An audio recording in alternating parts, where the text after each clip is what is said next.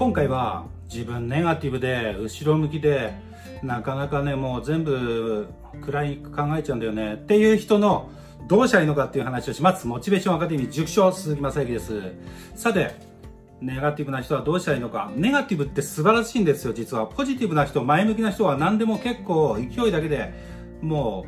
うリスクとか考えないでやっちゃうからよしこれいけいけどんどんやっちゃえってギャンブルみたいになってやったけど失敗したとか。しかも失敗した時のこと考えてないから痛みを負ったりします。ダメージが大きいです。ネガティブな人はこうなったらどうしよう、ああなったらどうしようって思うから、事前にああなったらどうしようって思うことを対処して推測した上で行動すればいいんです。リスクが分かってるから失敗のダメージが少なく済む。事前に予知できるってことです。